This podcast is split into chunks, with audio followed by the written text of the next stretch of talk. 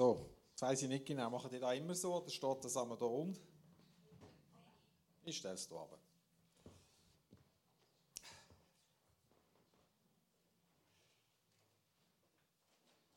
So.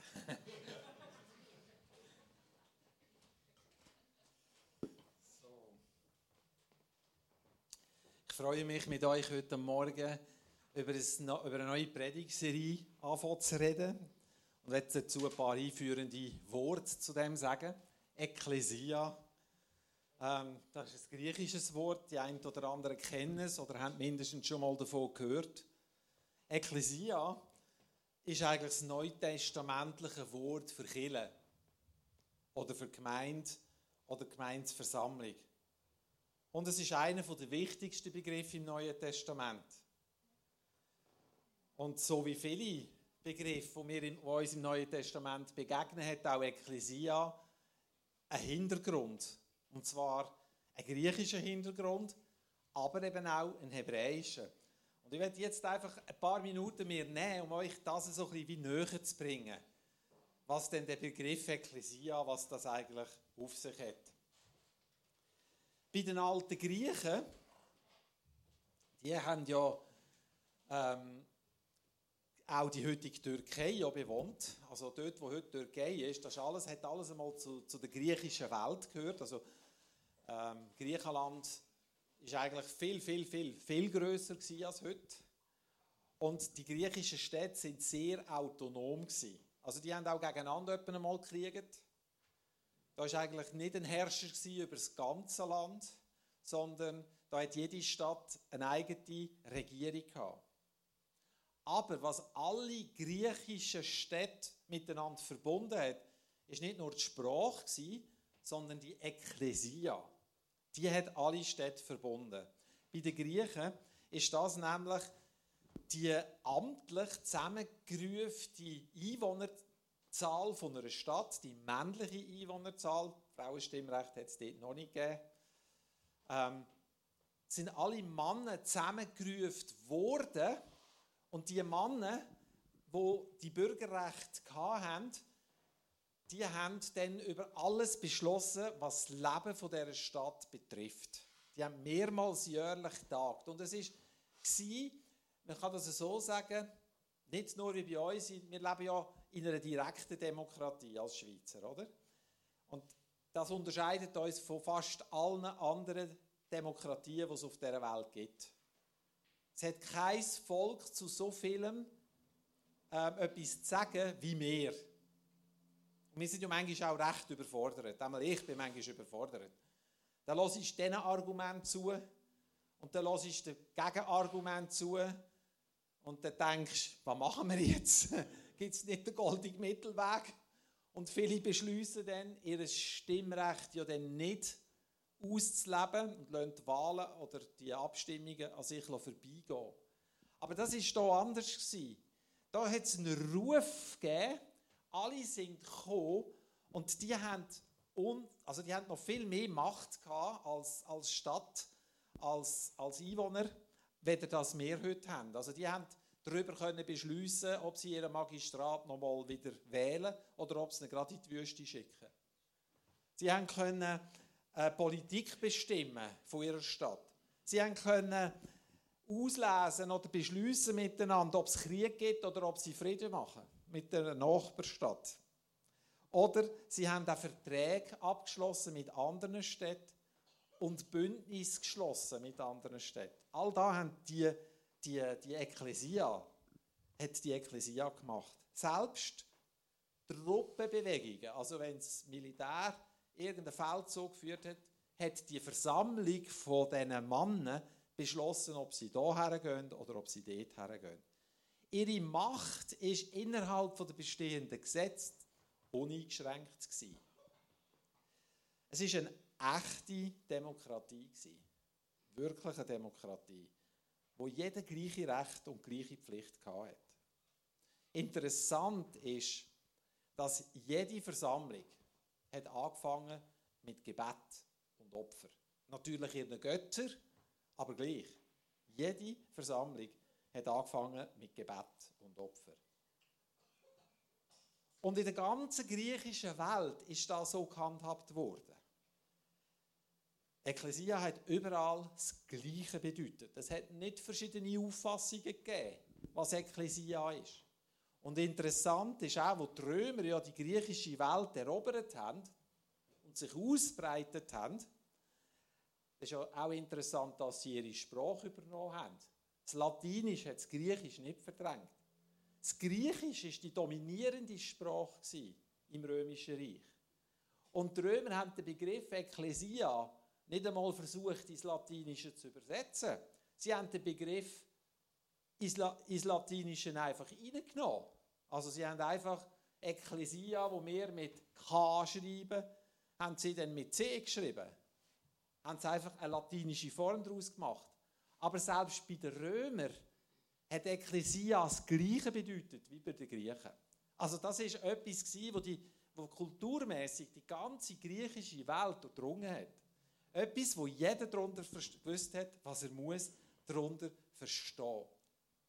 Wenn wir jetzt heute fragen, was verstehst du unter Gemeinde, was verstehen wir unter Kille, dann kann ich da außen eine Umfrage machen mit 20 Leuten und ich habe wahrscheinlich 25 verschiedene Meinungen, was Kille ist. Heute haben wir das Gefühl, für mich ist Kille das. Ein anderer sagt, für mich ist es das. Ein dritter meint, Killen ist für mich etwas, das es nicht braucht. Ein vierter ist überzeugt, dass Killen ganz wichtig ist. Und jeder hat so ein seine Meinung von dem, was Ekklesia bedeutet. Und ich habe beim Vorbereiten von diesen Gedanken, ich habe mich noch nie so intensiv mit dem Begriff auseinandergesetzt wie jetzt die letzten paar Tage und habe gemerkt, wow, ich glaube, ich komme ein neues Verständnis über. Und irgendetwas, das ich schon lange gewusst habe, aber nie so richtig gewusst habe, wie ich es sagen muss, fängt da in meinem Herz wie Wort bekommen, dass ich es ausdrücken kann. Und ich probiere das mit euch zusammen heute Morgen. Ähm, ein bisschen vor der Zeit von Jesus haben sie ja dann äh, das Alte Testament in Alexandria übersetzt ins Griechische. Septuaginta hat die Übersetzung geheißen. Von 70. 70, 72 Gelehrte haben das Alte Testament auf Altgriechisch übersetzt. Habt ihr vielleicht auch schon gehört, das Wort? Die Ekklesia, äh, die äh, Septuaginta, die wird zum Beispiel oft gebraucht, wenn sie im Alten Testament unklare Sätze hat, wo man nicht recht weiß, was es bedeutet. Dann nennt aber die, die die Bibeln übersetzen, die äh, Septuaginta zur Hilfe und es dann ableiten von dort. Und in der, zum Beispiel in der katholischen Bibelübersetzung, ich weiß jetzt gar nicht, wie sie heißt, ist jetzt gerade rausgefallen, ist, wird, ist die Septuaginta als äh, Übersetzungsgrundlage gewählt worden. Schon noch interessant. In der Septuaginta kommt Ekklesia auch vor. Und zwar wird Kahal, das ist ein hebräisches Wort, das bedeutet vorladen und zusammenrufen. Das Kahal, das wird übersetzt mit Ekklesia. Das ist interessant im Alten Testament, in Mose zum Beispiel, immer dann, wenn sich das Volk versammelt hat, wie ist es zusammengerufen worden. Das Verständnis, das die hatten, die Hebräer hatten, war, Gott ruft sein Volk zusammen. Und das ist ganz wichtig, dass wir wissen, wer ruft. Wenn wir von Gemeinden reden, dann versteht man es oft, versteht man oft eine Gruppe von Menschen, die zusammengekommen sind. Einverstanden? Eine Gruppe von Menschen, die zusammengekommen sind. Aber Ekklesia oder Kahal meint eigentlich eine Gruppe von Menschen, die zusammen gerufen worden ist. Es geht um das Rufen, zusammen gerufen worden ist. Etwas, was den Christen ja auch oder den Freikirchen vorgeworfen wird, ist, dass sie ein exklusiver Club sind, wo sich nicht einordnen können innerhalb von einer Landeskirche zum Beispiel. Aber das stimmt nicht. Das sind wir nicht. Weil Ekklesia ist nicht eine, eine Elite, die zusammengekommen sind, sondern in einer Stadt, in einer griechischen Stadt, sind alle gemeint die dort wohnen. Alle, die dazu gehört haben, sind herausgefordert und herausgerufen worden. Und der Ruf von Gott an die Menschen durch Jesus, der ist für alle gedacht. Nur folgen nicht alle dem Ruf. Einverstanden? Also es geht bei Ekklesia nicht um einen elitären Club, sondern es geht um den Ruf von Gott, wo ausgeht zu den Menschen und die Menschen ruft in seine Gegenwart. Und in seiner Gegenwart geht es darum, von ihm zu hören und nachher das, was wir von ihm gehört haben, zu nehmen und rauszugehen und das auszuleben. Hand aufs Herz. Ihr sind alle nicht das erste Mal in einer Predigt, oder? Das ist nicht die erste Predigt, die ihr gehört heute Morgen. Und eigentlich könnten wir doch sagen, wir haben so viel gehört schon. Wir haben so viel gehört. Manchmal gute Sachen, manchmal Sachen, die uns nicht interessiert haben. Vieles ist wieder rausgefallen. Aber wir haben alle so viel gehört. Und doch hocken wir heute Morgen wieder hier zusammen und hören einiges mehr zu. Warum machen wir das? Warum machen wir das? Ich glaube, das hat mit dem zu tun. Und ich glaube, und ich verstehe jetzt mein Herz besser. Warum dass es mich immer so schmerzt. Und ich weiß, jetzt rede ich zu den falschen Leuten, weil ihr seid ja da. Eigentlich müsste ich zu denen können reden, die nicht da sind. Es schmerzt mein Herz, wenn ich sehe, seit Corona, wie viele Leute nicht mehr in den Gottesdienst gehen. Die absolut zufrieden sind, irgendeinen Livestream zu schauen. Und dort kann man noch rumzappen, die kannst du da auswählen. Der hat jetzt noch ein bisschen interessanter, da passt mir jetzt besser. Und wenn ich jetzt mit drin bin und finde, jetzt habe ich genug, schalte ich ab. Und wenn ich noch einen Kaffee rauslasse, gehe ich noch einen Kaffee rauslassen.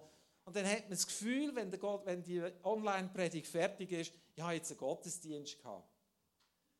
Aber ihr Lieben, das ist ein billiger Abklatsch von dem, was Ekklesia eigentlich meint.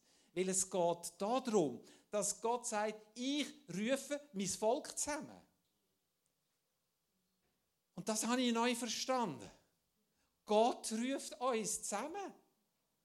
Der Sonntag am Morgen ist nicht eine Tradition. Es geht nicht darum, dass wir einfach Kille machen, dass wir Kille gemacht haben, weil wir am Sonntag nichts Gescheites wissen. Oder dass unsere Pastoren in der Gemeinde ein bisschen beschäftigt sind. Es geht darum, zusammenzukommen in seinem Namen. Und das ist auch niemand unwichtig. Jetzt bei euch fällt noch einer auf, wenn jemand fehlt, oder? Aber Zarau, ob jetzt da 285 Nasen hocken oder 270, da merkt kein Mensch, oder? Wenn ich jetzt immer bei euch wäre und mit jedem von euch von wirklich Beziehung bauen könnte, dann wüsste ich, wer ihr wäret und mir würde auffallen, wenn einer nicht da wäre am Sonntagmorgen. Aber man hat das Gefühl, es ist ja gar nicht so wichtig, ob ich da bin oder nicht. Aber es ist extrem wichtig. Es ist extrem wichtig, weil Gott ruft uns zusammen. Es geht gar nicht darum, der Gottesdienst geht gar nicht darum, dass ich so Freude habe und es geht um mich und, und es geht darum, dass, äh, dass ich jetzt meine Freunde sehe am Sonntag am Morgen und dass ich ein bisschen Gemeinschaft habe und dann mit einem Kaffee im Bauch und einem Stück Zopf zum Beispiel wieder heimgehe ein schönes Programm gehabt Das ist ja alles schön und gut, wenn da ist. Also da wird ja nicht schlecht reden. Aber ihr Lieben, es geht darum, dass wir, wenn wir uns versammeln, versammeln, weil er uns zusammenruft. Und wenn du zu einer Gemeinde gehörst, gehörst du zu einer Gemeinde, weil er dich dort gerufen hat. Als ich so über das nachdenke, habe ich angefangen zu studieren. Ist das wirklich so? dann ist mir in den Sinn gekommen, ich, habe, ich mache ja Sozo, für die, die wissen, was Sozo ist, oder nein, für die, die nicht wissen, was Sozo ist. Sozo ist ein Seelsorgedienst, wo wir auch immer auf Gott hören. Und dann hatte ich mal in diesem Sozo jemanden, gehabt, der ist nicht zu unserer Kirche gekommen, der ist in eine andere Gemeinde gegangen und der ist gekommen und hat gesagt, ja, die Frau hat gefunden, er soll mal kommen. Das ist immer eine ganz gute Voraussetzung. Er glaube eigentlich gar nicht, dass es Gott gäbe. Er geht zwar jeden Sonntag in die Kirche und er findet den philosophischen Gedanken findet er super. Und ihm gefällt, das sind alles so liebe Leute, mit denen können wir nachher Kaffee trinken, die fragen einem nach, die wissen, wer man ist, dann finde ich das super. Aber glauben, dass es Gott gibt, tut er nicht. Da habe ich gesagt zu ihm, jetzt wird es aber schwierig. Weil jetzt bist du da heute Morgen gekommen und in dem Sozo geht es darum, dass wir mit Gott reden. Jetzt, wie willst du mit jemandem reden, wo du glaubst, dass es ihn gar nicht gibt? Wie wollen wir das machen? Da habe ich eine Idee gehabt, da habe ich zu ihm gesagt, also mindestens für heute Morgen musst du so tun, als ob du da würdest glauben. Dann hat er ja von Stirn runzeln, hat überlegt und hat gesagt, ist gut, dann mache ich. Und ich sage euch etwas, der hat das Reden von Gott gehört für sein Leben. Der hat das Reden gehört. Und mein zwei, wir sind noch immer das Zweite im Sozo, die andere Person, die im Sozo ist, hat alles aufgeschrieben, was Gott zu ihm gesagt hat und hat am Schluss vom Sozo das gegeben. Und der sagt, danke vielmals für die schönen Gedanken, aber ich glaube gleich nicht, dass es einen Gott gibt. Er hätte können näher schütteln und denken, Burst, was mit dir? Wo bist du durcheinander geraten? Am liebsten hat er wirklich auf den Kopf gestellt und so richtig denkt, muss man da die Chemie neu durchschütteln, dass der checkt, um was es geht. Aber kann man nicht. Kann man nicht. Und dann habe ich mir überlegt, kann es sein, dass am Sonntag am Morgen, kann es sein, dass in unseren Gemeinden und in unseren Gottesdienst Menschen sitzen, wo, wo, wo, wo gar keine Beziehung zu dem Gott haben und das er gar nicht suchen und gar nicht wollen. Und dann habe ich gedacht, wenn das so wäre, wenn das so wäre, wenn das so ist, ist mein Gebet, dass Menschen hören und sehen, dass da ein lebendiger Gott ist. Und ich habe dann angefangen, mir ist eine Geschichte in Sinn in der Bibel und jetzt kann ich mal, kannst du mal die Folien einblenden, Martin oder wer auch immer, oder Philipp. Und dort steht, im Johannes 6 steht, niemand kann von sich aus zu mir kommen. Der Vater, der mich gesendet hat, muss ihn zu mir ziehen. Dann aber die Verheißung, wer zu mir kommt, den werde ich an jenem letzten Tag auferwecken. Jetzt mag ich da ein schwacher Trost sein, oder, für uns. Ja, der letzte Tag, der ist noch weit weg. Aber wie gut haben wir es hier schwarz auf weiß, dass Jesus verspricht, uns aufzuerwecken. Weil für die, die dann dort nicht dabei sind, wird es eine Katastrophe sein, der letzte Tag. Item. Johannes 6. Ein super Kapitel. Ein, ein, ein Kapitel, das mich schon immer sehr angesprochen hat und ich fasse das jetzt kurz zusammen, worum war dass es dort geht. Johannes 6 fängt an, dass eine große, große Menschenmenge Jesus nachgefolgt ist und sie so in einer Halbwüste in der Nähe vom See Genezareth so auf einem Feld draussen sich lagern und Hunger haben. Und Jesus sagt zu seinen Jüngern, mit was wollen wir die füttern? Was wollen wir denen zu essen geben? Das hat er aber gesagt, weil er gewusst hat, was er machen will.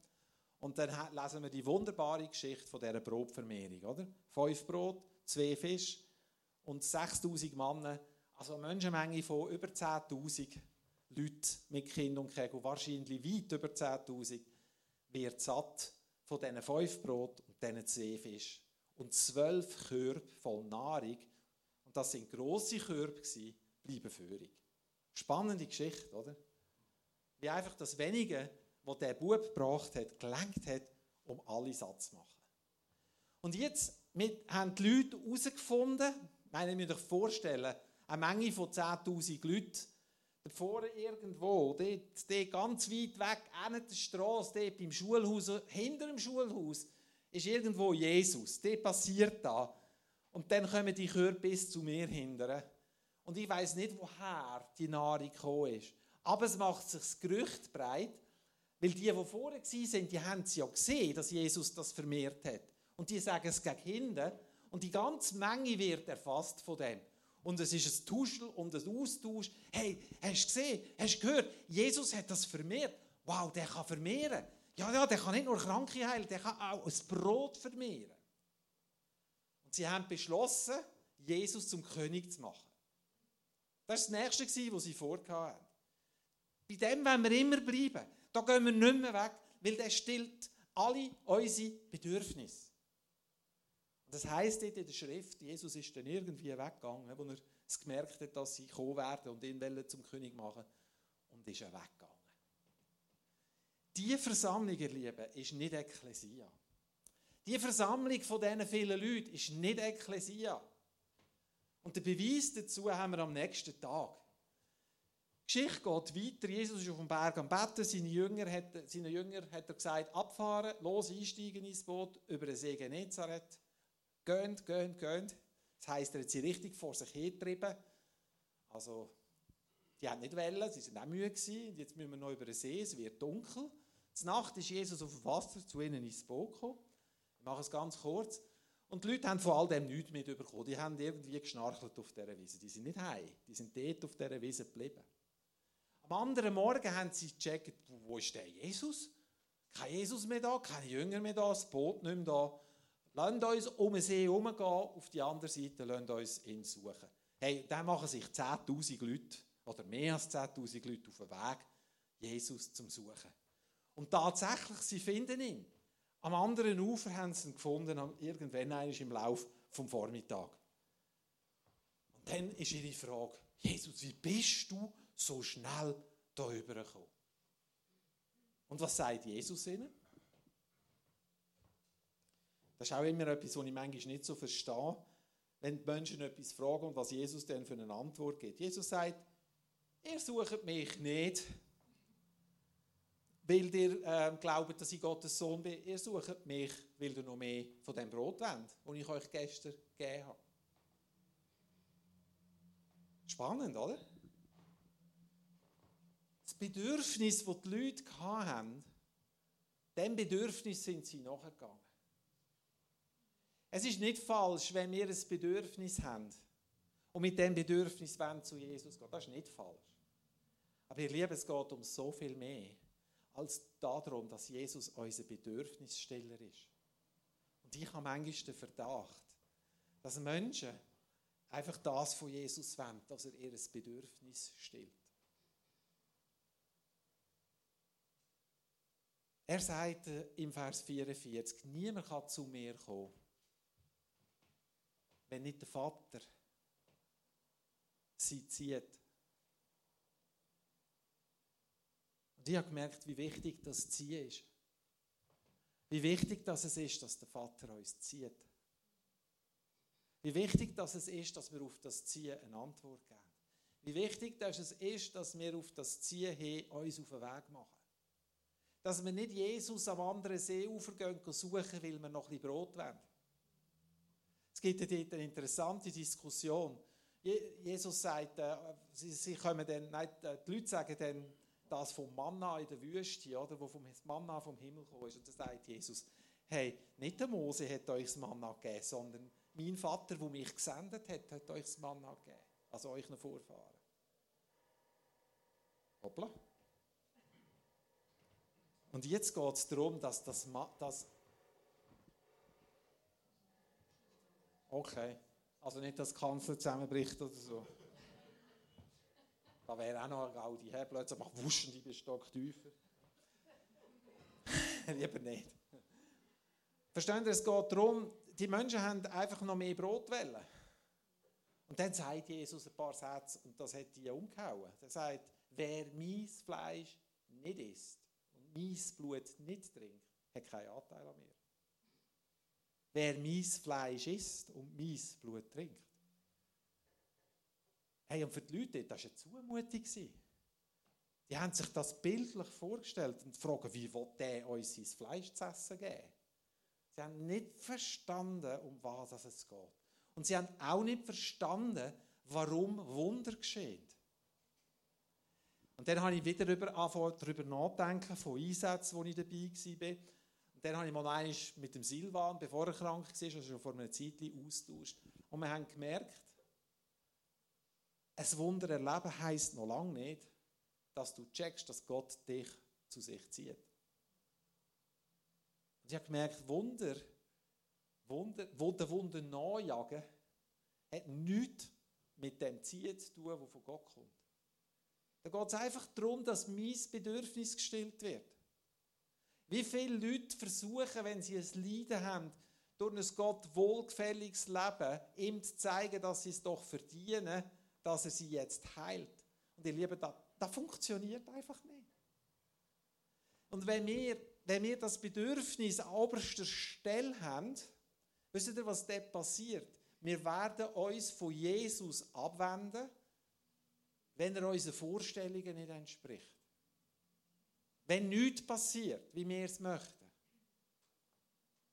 Das heißt nicht, dass wir aus der Gemeinde rauslaufen. Das heißt einfach, dass wir in unseren Stuhl hocken bleiben, treue Killengänger vielleicht sind, die noch in eine Kleingruppe gehen am Dienstag zu oben. Aber dass da innen kein, nichts mehr ist. Und wir mit, wenn die davor sagen, jetzt beten wir Jesus an, stell dir vor, was Jesus jetzt zu dir sagt, da hocken und denken, oh, wenn es doch schon um 12 wäre. Verstehen wir? Das Bedürfnis haben ist nicht falsch. Das Wunder erleben ist nicht falsch. Ich brauche auch ein Wunder. Und viele von uns brauchen ein Wunder. Das ist nicht falsch. Aber es geht nicht so sehr darum, dass ich mein Wunder erlebe. Es geht vielmehr darum, dass ich dem Ziehen, wo in meinem Herzen ist, Ausdruck verleihe und nachgehe. Als ich jung war, ich erzähle die Geschichte gerne, vielleicht müsst ihr die noch ein paar Mal hören von mir. Aber als ich jung war, bin ja, hat es in der Gemeinde etwas gegeben, das hat Bibelstunde geheißen. Da kennen ihr, die, die Älteren von euch kennen das, Bibelstunde, oder? Einmal pro Woche ist man zusammengekommen für Bibelstunde. Und es war wie heute, also die Jungen sind nie gewesen, sind immer ein paar Ältere. Aber ich bin als Junge bin ich gegangen. Und ich kann euch sagen, etwas langweiligeres als da habe ich in meinem ganzen Leben vorher und nachher nie erlebt. Und besonders wenn einer, ein spezieller Mann, das einmal gemacht hat, hey, das ist mir mehr als einig, habe ich einfach geschlafen, bis der Amen gesagt hat und dann bin ich verwacht. Und dann habe ich so nach dem Motto gelebt, in seinen gibt es der Herr im Schlafen. Ich bin immer wieder gegangen. Wieso bin ich immer wieder gegangen? Macht doch eigentlich gar keinen Sinn. Ich bin gegangen, weil ich da innen ein Ziel hatte. Also irgendetwas hat mich dorthin gezogen. Und dann hat mir irgendeiner, ein alter Bruder, und der Satz ist mit ihnen gesagt, weisst es kommt nicht darauf an, ob das Wort langweilig predigt wird oder nicht. Aber es ist Gottes Wort, wo zu dir redet. Boah! Der alte Mann hat etwas gecheckt. Es ist sein Wort, das zu uns redet. Und aus Respekt und aus Ehrfurcht vor seinem Wort bin ich gegangen. Ja, sie ist heute selber, weißt also es macht wirklich nicht Sinn. Also, es hat nie Sinn gemacht, dort nicht. Weil ich, ich habe wirklich manchmal das Gefühl, ich habe ja gar nichts davon. Für was bin ich, davon. Für was bin ich denn da? Aber es geht gar nicht in erster Linie darum, dass ich etwas davon habe. Es geht darum, dass sein Wort zu mir redet. Es geht darum, dass er ruft. Es geht darum, dass er uns zu sich zieht. Und je älter dass ich werde, je mehr verstehe ich seine Gedanken, wieso es eine Gemeinde überhaupt gibt oder eine Kirche, eine Versammlung. Ihr Lieben, wenn wir keine Gemeinde haben, wenn wir einfach allein sind für uns, ich bin fest überzeugt davon, dass wir umkehren und viele von uns nicht mehr aufstehen. Wenn du nicht einen hast, links oder rechts, der dann unter die Arme greift und sagt, komm, stand wieder auf deine Beine, wir gehen weiter zusammen den Weg. Dann kann es einfach sein, dass das Leben, das so viel mit sich bringt, dich einfach wegputzt. Und der Verdacht habe ich, dass da in der Corona-Zeit mit vielen von unseren Geschwistern passiert ist. Heute Morgen geht es mir darum, dass, und ich glaube auch schon vorher, die Worship-Zeit, Anbetungszeit, dem Gott Danke sagen, der Gott ehren, der Gott erheben, den Gott ins Zentrum stellen und sich anfangen um ihn drehen, statt dass wir uns um uns selber kehren, verändert mein Leben nachhaltig und es gibt mir eine Hoffnung und eine Perspektive für die Zukunft. Ihr Lieben, ich weiß, dass Gemeinde nicht perfekt ist. Manchmal ist Gottes Bodenpersonal haarsträubend. Wirklich. Und dennoch bin ich absoluter Verfechter von der Gemeinde, von der Gemeinschaft, vom Zusammenkommen, vom Miteinander. Miteinander anbeten, miteinander sein Wort hören, miteinander vor seinem Thron sein, miteinander ihn erheben, miteinander unsere Sorgen unter seine Füße, miteinander auf ihn hören, miteinander auf ihn ausgerichtet werden und auf ihn ausgerichtet sein, ist eine Kraft, die du nie, aber wirklich nie anders kannst überkommen.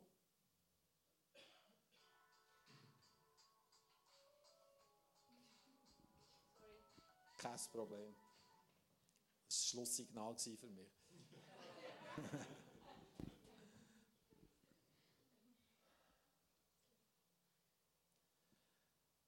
Ich möchte uns einladen, dass wir uns ganz fest überlegen, was wir unter Gemeinde verstehen. Wenn Gemeinde für uns ist, dass wir einfach zusammengekommen sind, dann ist es nicht Ekklesia. Gemeinde ist der Ort, wo die, die, von Gott gerufen haben, sich versammeln. Und an diesem Ort, Gemeinde, werden wichtige Entscheidungen gefällt für uns alle, aber auch für jeden Einzelnen von uns. An diesem Ort entscheidet sich, wie du die nächste Woche ausgerichtet bist. Das kannst du nicht im Internet haben. Du kannst eine gute Predigt hören und das als Unterstützung einziehen, finde ich super.